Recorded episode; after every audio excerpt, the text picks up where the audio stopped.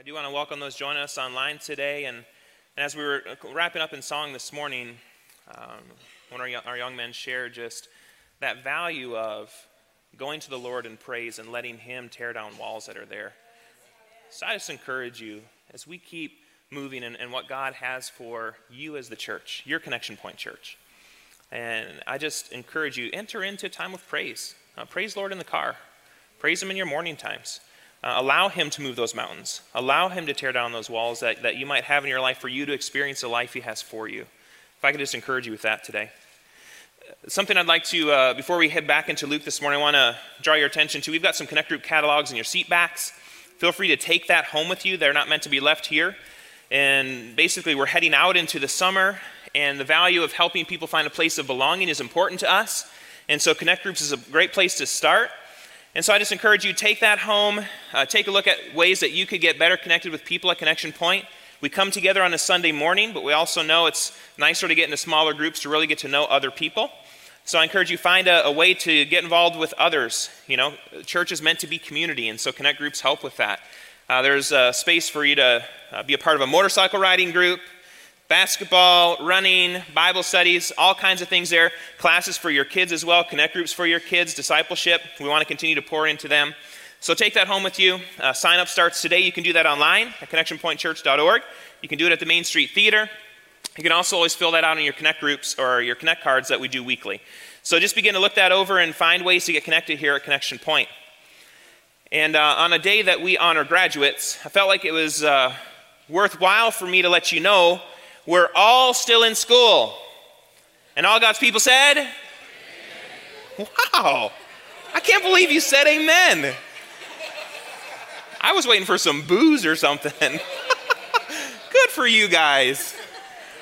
I was at a pastor's conference and we were talking about, you know, Christian sayings and expressions, you know, because I value, I want to see unchurched people in this place and, you know, stuff like that. Like all God's people said, you know, those people are asking, like, what do God's people say? You know, boiler up. You know, I don't know. oh, Lord, you guys said amen. Well, good for you. Well, that's great. I'm going to keep recommending books uh, since you realize you're still in school. I gave out a book to our graduates to basically say you thought you were done, but you can keep reading. We're all still in school. As long as we are here, uh, we continue the journey with Jesus. The Holy Spirit is still leading, guiding, directing, and teaching us things. And praise God for that. And so the message today is really one of helping us understand that we're on this journey with Jesus, and, and our role in that is to stay on that journey, to stay in school, and I'm going to encourage you to do that today. And one of the most encouraging things I can share with you is as you read Luke chapter 9, if you've ever felt like, I don't know how God can use me, well, your homework assignment this week is read Luke chapter 9 once a day, and you'll realize if God can use those guys, the disciples, he can surely use me. That'll be the conclusion we come to today. God's heart is to use all of you. I mean, and of course, we know the end of the story. We've got the advantage of seeing not just Luke, but Acts, and God uses these guys mightily. They change the world. We're fruit of their changed lives. I don't know if you think about that. So if God can use them, He can use you. In fact, His desire is to do it. God's heart is to use you incredibly in the kingdom of God. And, and so, uh, what we're going to continue with today as we look at Luke is we're going to land on that conclusion. So, here's my math equation for you. I haven't given you one. Felt like I should. Here's a great math equation poor students plus a great teacher equals extraordinary long term results. May that encourage you today. So if you feel like I'm not a good student, no problem. You've got a great teacher. His name's Jesus. And as long as you stay in school, he's going to lead you to extraordinary long term results. So our job this morning is stay on the journey, be faithful, and keep our trust in God. And he's sure to lead us into the extraordinary as long as we stay on that journey. So if you have your Bibles with you, hey, I hope you do. We're going to be in Luke chapter 9 this morning. And uh, as we continue in Luke chapter 9, we're going to find some incredible truths. So I'm going to invite you to stand for the reading of God's word today. And we're going to be in verse 37 to start out with. So, Luke chapter 9, picking up where we left off from last week in verse 37. On the next day, when they had come down from the mountain, a great crowd met him. And behold, a man from the crowd cried out, Teacher, I beg you to look at my son, for he is my only child. And behold, the Spirit seizes him and he suddenly cries out. It convulses him so that he foams at the mouth and, and shatters him and will hardly leave him. And I begged your disciples to cast it out, but they could not. Jesus answered, O faithless and twisted generation, How long am I to be with you and bear with you? Bring your son here. While he was coming, the demon threw him to the ground and convulsed him. But Jesus rebuked the unclean spirit and healed the boy and gave him back to his father. And all were astonished at the majesty of God. But while they were marveling at everything he was doing, Jesus said to his disciples, Let these words sink into your ears. The Son of Man is about to be delivered into the hands of men. But they did not understand this saying, and it was concealed from them so that they might not perceive it. And they were afraid to ask him anything about this saying. An argument arose among them as to which of them was the greatest. But Jesus, knowing the reasoning of their hearts, took a child and put him by his side and said to them, Whoever receives this child in my name receives me. And whoever receives me receives him who sent me. For he who is least among you all is the one who is great. John answered, Master, we saw someone casting out demons in your name, and we tried to stop him because he does not follow with us. But Jesus said to him, Do not stop him, for the one who is not against you is for you. Are the very words of God. May be seated this morning. If you were here for last week in the verses that preceded these, we see that Jesus takes Peter, James, and John up into the mountain.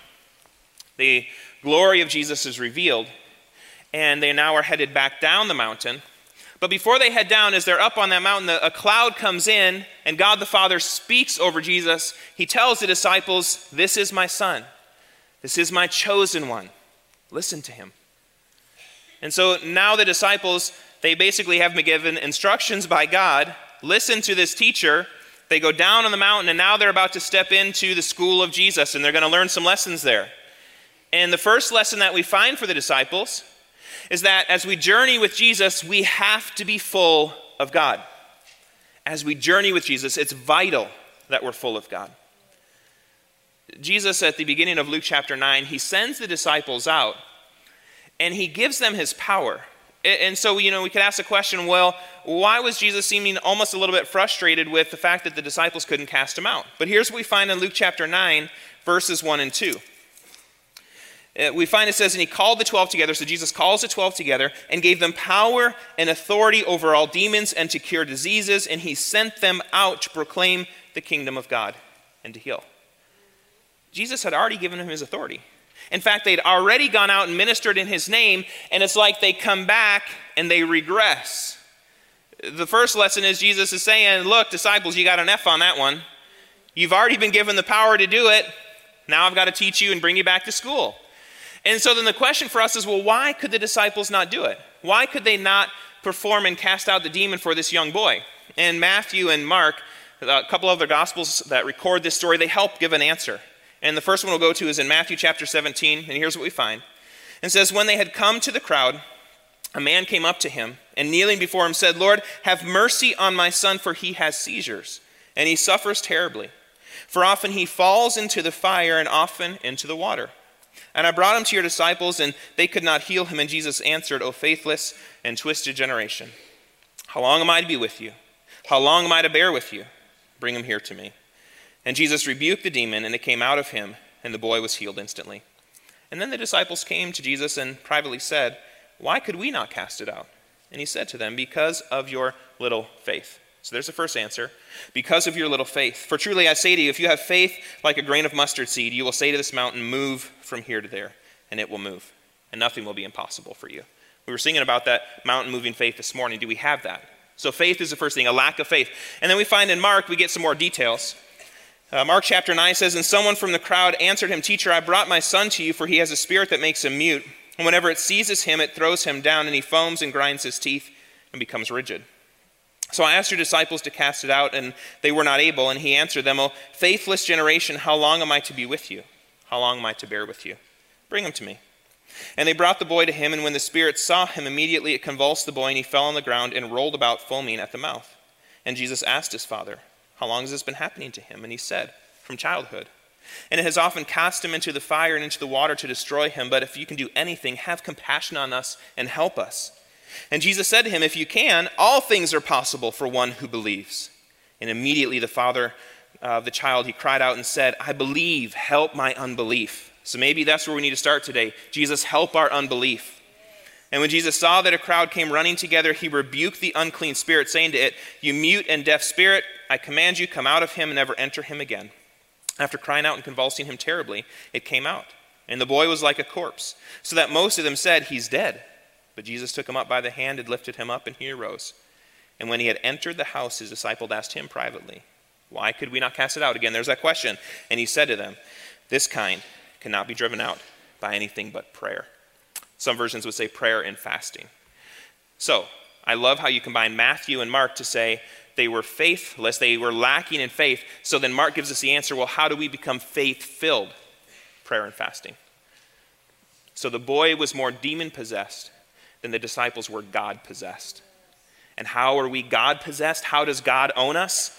Through prayer, through spiritual disciplines, through time the reading in His Word. So we've got to grow in our faith as we journey with Jesus. Part of the first lesson is we've got to be full of Him, and to be full of Him, we've got to spend time in prayer and Bible reading. Time in community matters too. We've got to be full of God. So my first point for you this morning would be this: How are you doing in, in prayer? How are you doing in Bible reading? And not that you've got to necessarily find more margin in your life to do it. I mean, if you drive a car, turn off the radio, take that time to pray. Pray over your day in the morning as you're headed to your workplace. God, go before me today. With every conversation, every interaction, every meeting that I have, may your name be glorified. Take time to pray. You know, as you're going to bed at night, instead of scrolling through your Facebook feed or jumping on YouTube or whatever else you might be doing, wouldn't it be worthwhile to maybe read a chapter of the Bible? Read a psalm before you go to bed. For us to journey with Jesus well, we've got to be full of God. And as the disciples continue to journey with Jesus, the second lesson they learn is as we journey with Jesus, we need to understand we don't know everything. As we journey with Jesus, it's important to know we don't know everything. And husbands, this is not a good time to nudge your wife and say, I told you so. You might just be uh, encouraged to fast your lunch today. They're like, okay, well, go be full of God. Go fast today. You know, forget you. Don't do it. But we need to understand we're not going to know everything, and that's okay. Uh, the disciples, look at this passage. Man, this has got to encourage you to feel like these guys, they're amazing. You know, they've been given power and authority to cast out demons, they don't do it. You know, they go up on the mountain. Peter says, Let's just live up here. I like the glory a lot better than I like the valley. You know, like these guys are amazing. They're, they, they see Jesus cast out this demon, they're marveled by it. And then Jesus immediately comes back around and says, Hey, hey, by the way, I want to remind you of what we were talking about before I went up on the mountain. And here's what he tells the disciples I know you're marveling at what I did, but let these words sink into your ears. The Son of Man's about to be delivered into the hands of men. The disciples are struggling with this. And it tells us in verse 45, but they did not understand the saying. And it was concealed from them so that they might not perceive it. And they were afraid to ask him about the saying. What an interesting storyline. You know, if you're bored reading the Bible, you know, have some imagination what's happening here. You know, you, you got to put yourself in the story. Jesus is over here. He's healed this boy. He's cast out the demon. And, and then he says, You know, I know you're marveling at, at what I'm saying. You know, the disciples are over on this side having conversations. And, and so then Jesus says, Look, I, I know you're marveling. And what do the disciples immediately go to? They, they start talking about other things. They, they're like, do, you, do you understand, Peter, what he's saying? John, do you, do you understand? Nobody understands what, and nobody even wants to ask. John's like, he just called me faithless and twisted. I'm not asking him questions, you know. I don't know if I care to know what else he's got to say about me. So they just they stop asking questions. They don't realize that it's okay that we don't know everything. So the question is, well, why couldn't they perceive it? Why could they not understand what Jesus was saying? And, and the short answer is this. I want to run right to the answer. Two weeks ago, I shared a message on change your scorecard.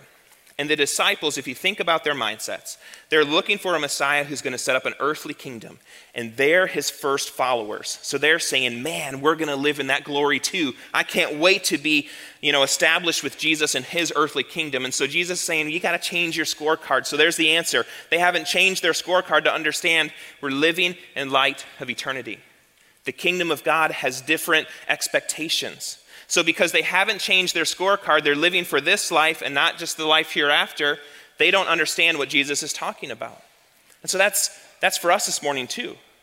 You know, we've got to change our scorecard. If you remember the message two weeks ago, it was instead of saying, I'm establishing my life and living just for this life, that I want power and I want to earn as much money as I can, I want the best retirement possible, I want a great home and car and vacations. Instead of just living for that, what we say is, I live for Jesus for me and Jesus for others. That's the scorecard. And when you start living Jesus for me and Jesus for others, a lot of the things in here start to make a lot more sense. And that's what we need to, as we journey with Jesus, understand. Jesus wants to take us on that journey. He wants to teach us things, but we first need to change our scorecards. When we change our scorecard, things will start to make sense. But even as things start to make sense, just understand and be confident in knowing you're okay to understand you're not going to know everything. What's required of you? Stay on the journey, keep your faith and trust in Jesus. That's what's required. Stay on the journey. Keep your faith and trust in Him. He's going to keep teaching you. We're going to be in school all the way until we enter from this life into the next. But be comfortable with that. God is so good as He continues to reveal more of who He is. It's such goodness in our souls, and I want you to experience that. So, as we journey with Jesus, understand we're not going to know everything, and that's okay. Be comfortable with that. The third lesson Jesus teaches is as we journey with Him, it's important for us to understand all people matter. As we journey with Jesus, one of the kingdom values is every life matters, every person matters. So the disciples, you know, they're they're listening to Jesus. He says this, these statements of, you know, the Son of Man is going to be turned over to others in Jerusalem, and and now they're asking questions. Do you understand what he's saying? Do you no? We don't understand. And immediately, like if you look at the text, like they just shift their conversation like, okay, I'm not going to understand. So James is like, yeah, but I don't know the answer to that, but I do know I'm the most important person. I just went up on the mountain with Jesus. Like, how do you make that transition? That's amazing. And Peter pipes up to like, no, I went on the mountain too. And all the disciples are like, shut up, Peter, go catch a fish. We don't want to hear it. You know, and John, no, I'm the greatest. I'm the one that Jesus loves. You know, you ever thought about that reading through the Gospel of John? Like, that's a bold statement. All the disciples are like, shut up, John, you're the only one that says that. It's just so they start this argument over here. So Jesus is talking about things. He's trying to take him to school, and they're just arguing about who the greatest is. And so Jesus is over here. And now think about who did he just heal? A young boy, right? And what does it say in our text? That he brought a child to his side. It could have been that young boy. He takes and says, You who disciples, this, this child right here is the greatest. That'll shut them up real fast. Did Jesus hear what we were talking about? He knows our hearts. And He's trying to take us on a journey. He's so good, He's so faithful. And, uh, and then the disciples immediately are like, hey, John, since you're loved so much by Jesus, why don't you say something? And so John speaks up. Master, the disciples are like, yeah, that's a good way to start. Good, good, good start to the conversation. Master, I saw someone casting out demons in your name. He doesn't go to church with us, so we stopped him. You can be proud of us. And we already know the answer. Jesus is like, well, why did, why did you do that? If, if nobody's, if they're not against you, they're for you. The disciples. Great, John. You know, like, why did we ask you to speak for us? Man, as you journey with Jesus, understand we know what the end game is for the disciples. Did they not change the world?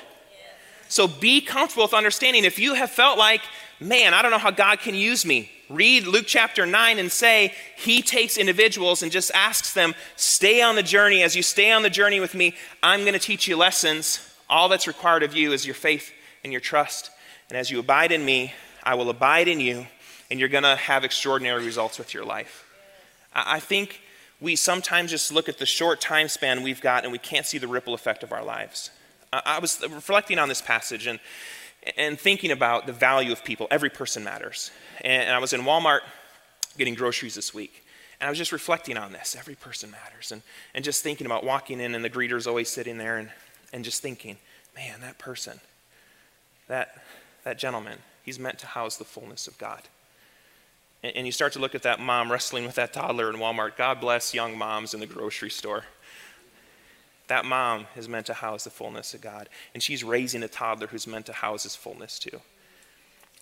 Start looking at people through that lens. As you leave and go to your neighborhoods today, look at your neighbors and say, man, they're meant to house the fullness of God. How am I helping them achieve that? Every person matters. They're all meant to house the fullness of God. And you are too. Your life can make an extraordinary difference. And I want you to live in that. I'm going to invite you to stand as we close in song this morning. And the takeaway this morning is stay on the journey with Jesus. And you stay on the journey, as you do that, you're going to find it's vital for us to be full of God. So abide in Him. Abide in Him.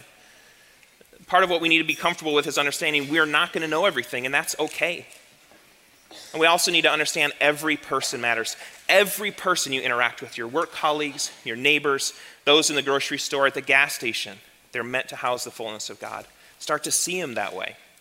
The difference of one life changed is incredible in the kingdom of God.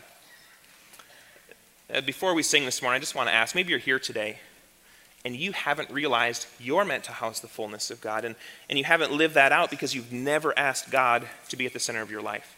You've never said, I want to follow you, Jesus. Jesus gives us this invitation. He says, Follow me. And you've, you've never accepted that invitation today. So if that's you this morning, and you'd say, I, I want to house the fullness of God, with every head bowed in this room this morning, I just want to pray with you before we leave from this space.